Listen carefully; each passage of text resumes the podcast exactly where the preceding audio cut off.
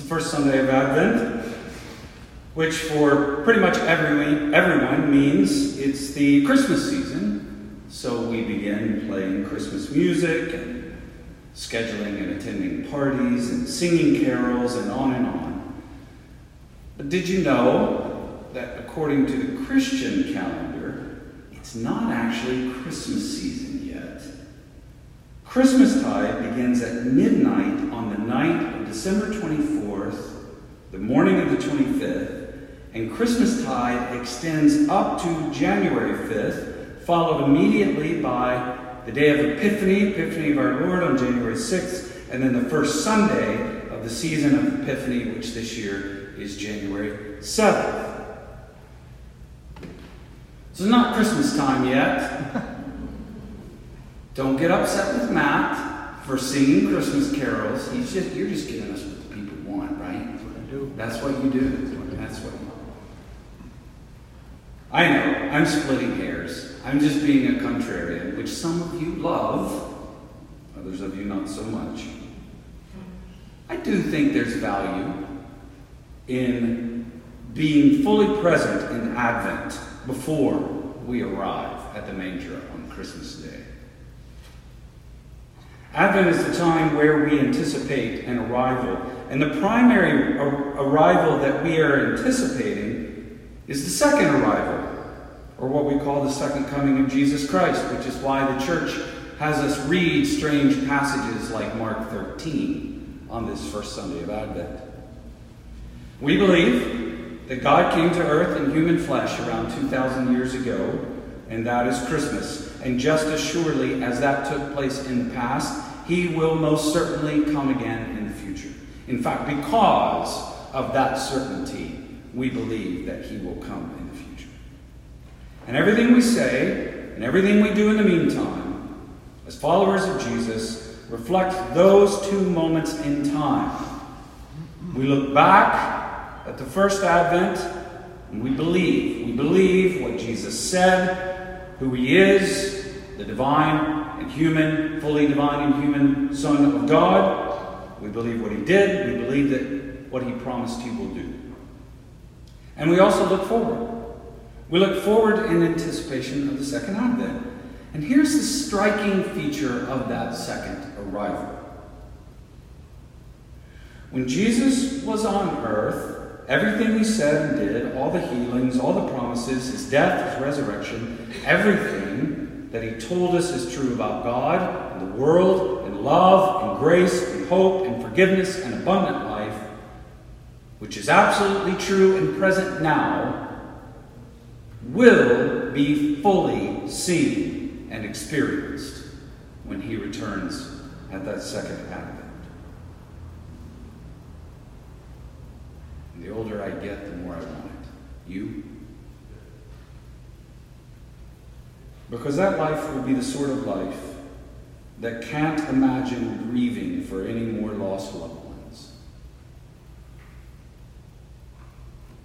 Or enduring yet another disappointment in a so called friend. Or watching someone on the streets of Portland overdose. And that life will not have that continuing battle of the internal monster of anger or depression or anxiety. What a life. And who would want to miss that? If something that great was coming, if an opportunity like the good life was just around the corner, well, I'd want to be ready for it, wouldn't you? Wouldn't you anticipate it with edge of your seat enthusiasm, even?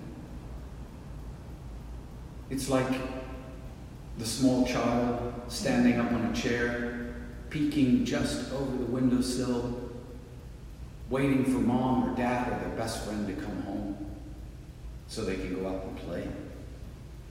That kind of enthusiasm. But we're not there yet.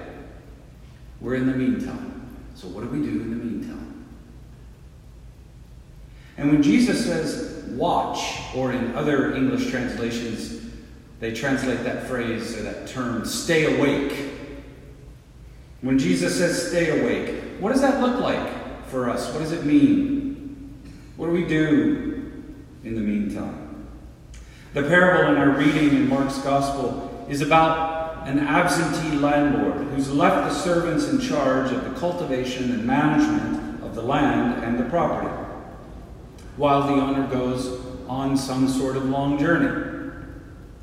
Must have been a lot of that sort of thing going on in Galilee at the time because Jesus mentions some variation of this, this, this, this uh, very thing of absentee landlords multiple times through the Gospel. Matthew 24, 25, Mark 12, for example.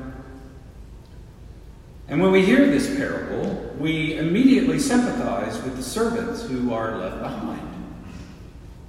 Left behind by this guy who can afford to own all of it, yet ignore it.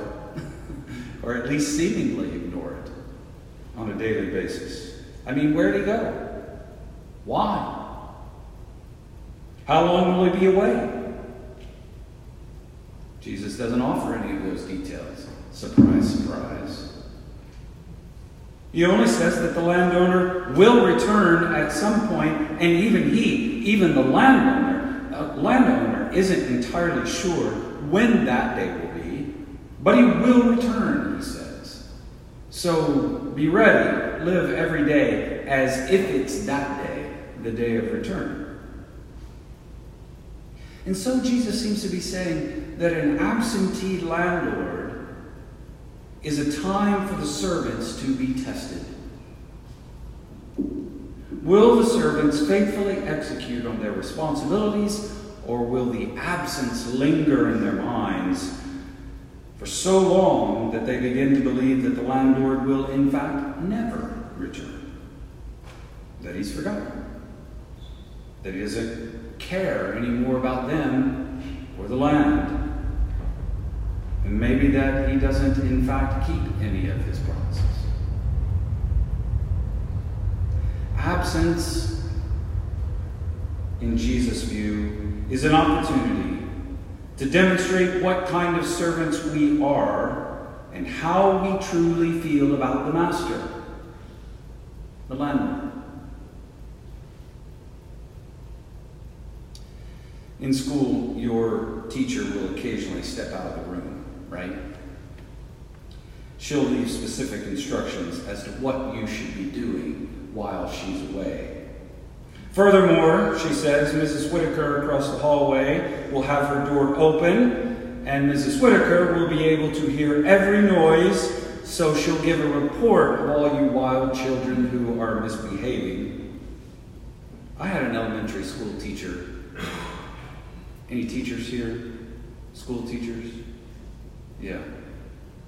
I had a, an elementary school teacher who used to say those sorts of things. But then she would leave the classroom and duck around the corner. And you know what she would do? She would stand there for about 30 seconds, just waiting.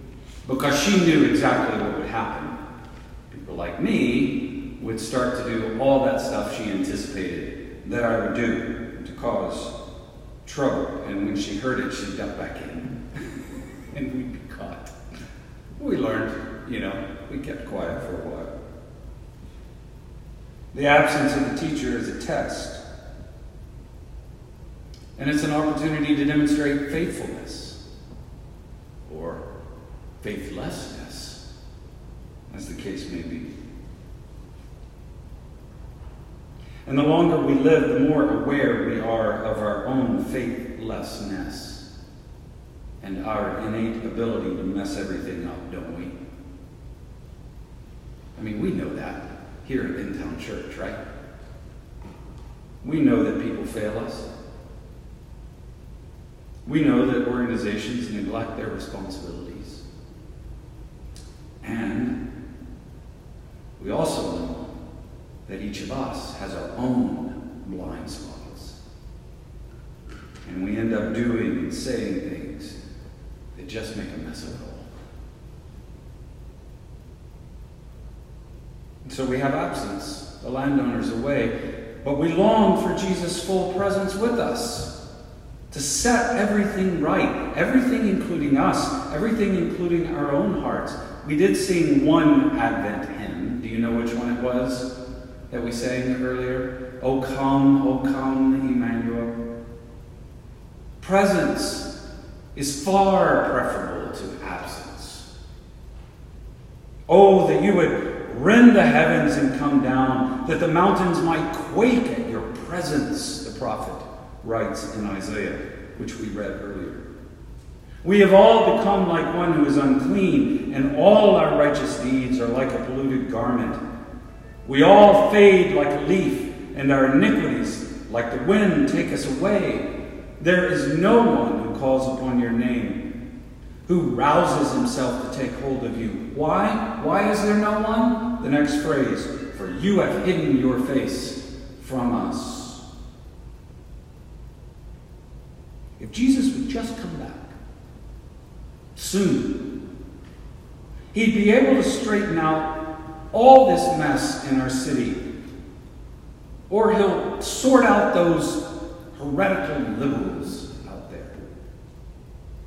Or maybe he'll finally get the message through, through to those close minded fundamentalists and evangelicals. Wherever you find yourself in the spectrum, I can't help but wonder if we so long for Christ's full and physical presence so that he'll take care of all of those right? The ones out there, the other.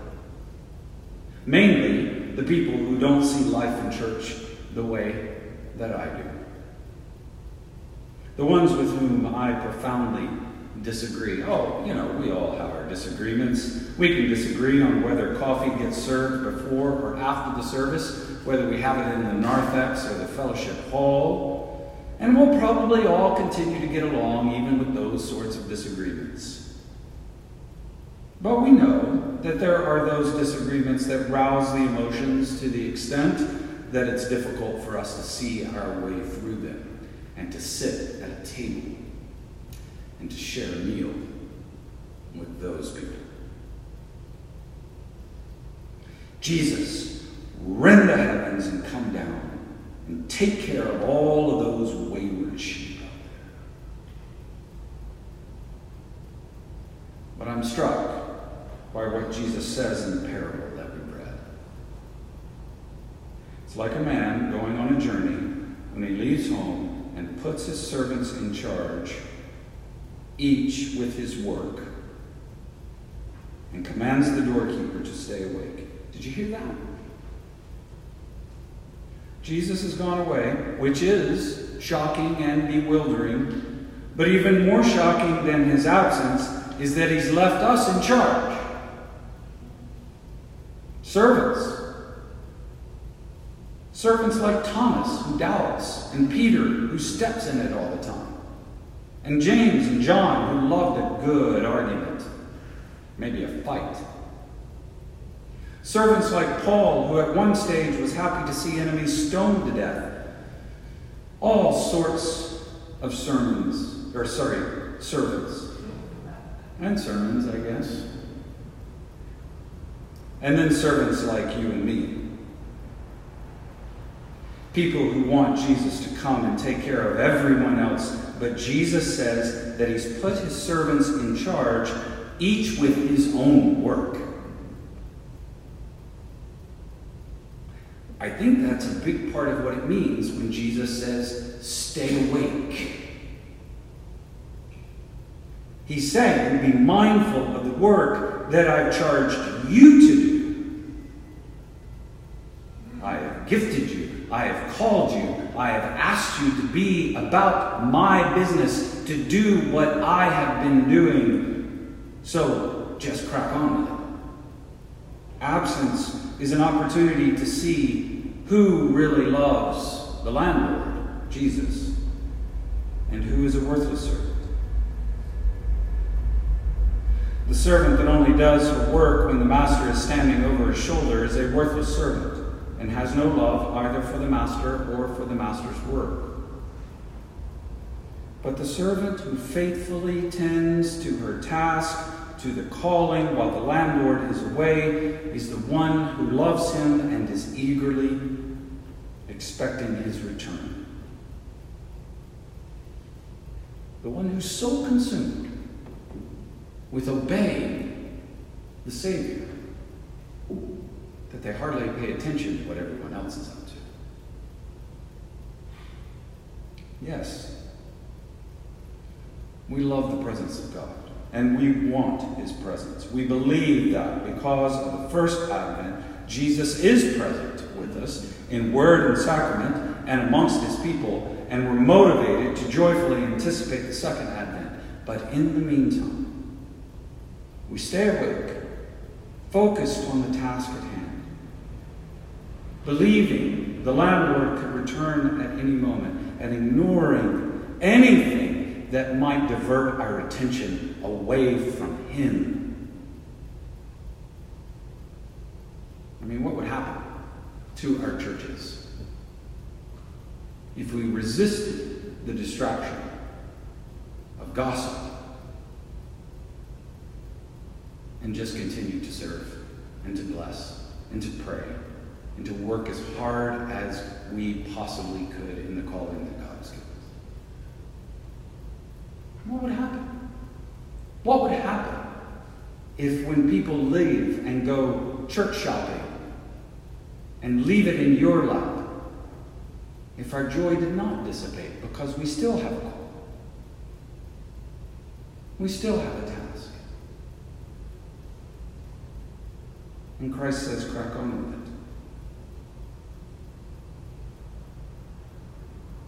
I'm struck by a couple of these phrases. When we hear Jesus say, stay awake, and when he talks about coming at any moment, including the part of the night, I'm not sure if you picked this up, uh, including the part of the night just before dawn when the rooster crows. Did you hear that in the reading? Stay awake. I might come back when the rooster crows. What do you think of?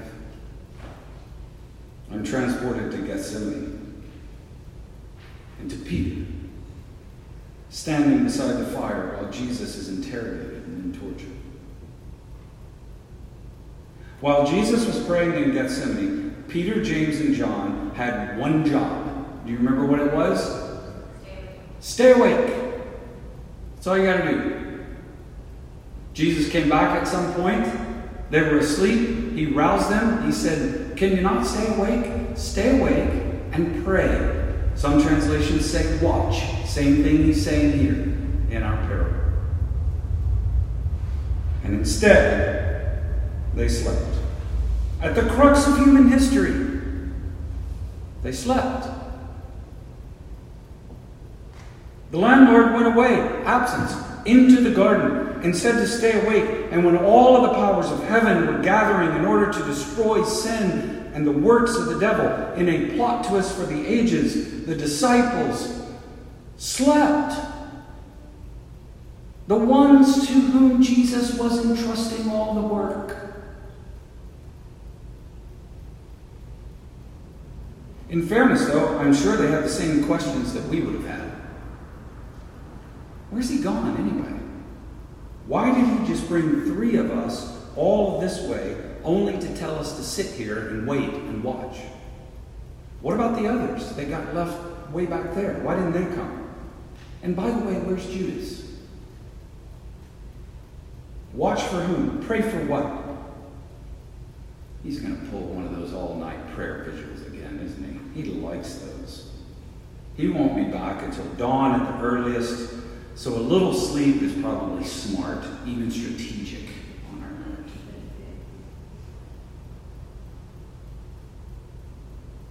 And Jesus says to us too stay awake. But Lord, your people have been doing this work for centuries, and you still haven't come back. And then what about all those people over there that are messing everything up? I've been trying to follow faithfully for so many years, and look how everything has turned out for me. Churches are in a mess. I failed at everything I've touched. My children don't believe anything I taught them.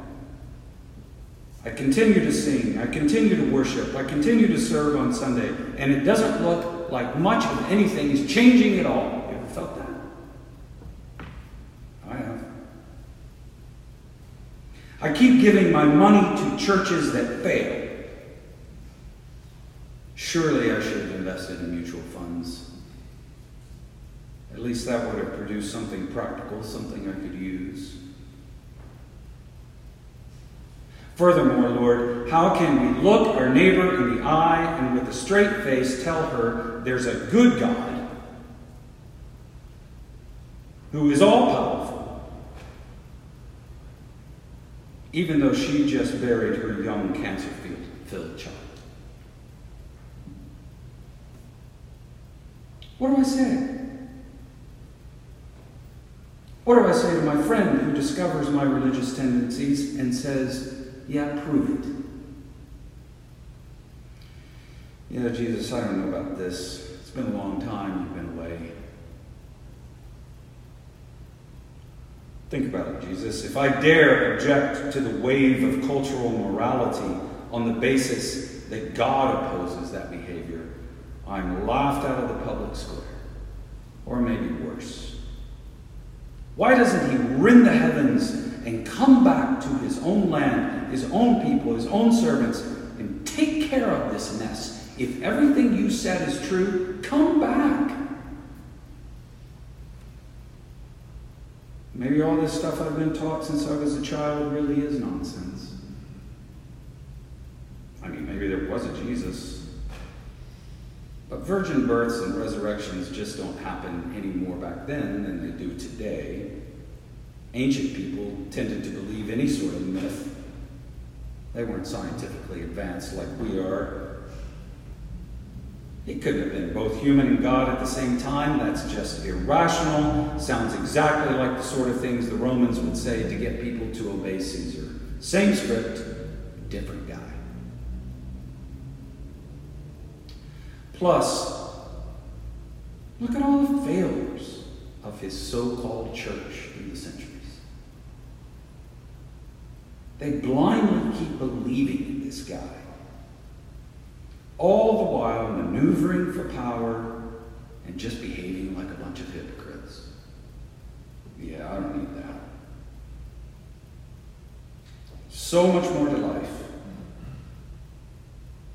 and the last thing I need is to lose time and money and hope and be subjected to toxic, manipulative people. I'm out. I need some rest. I'm going to take a nap. And the rooster crows.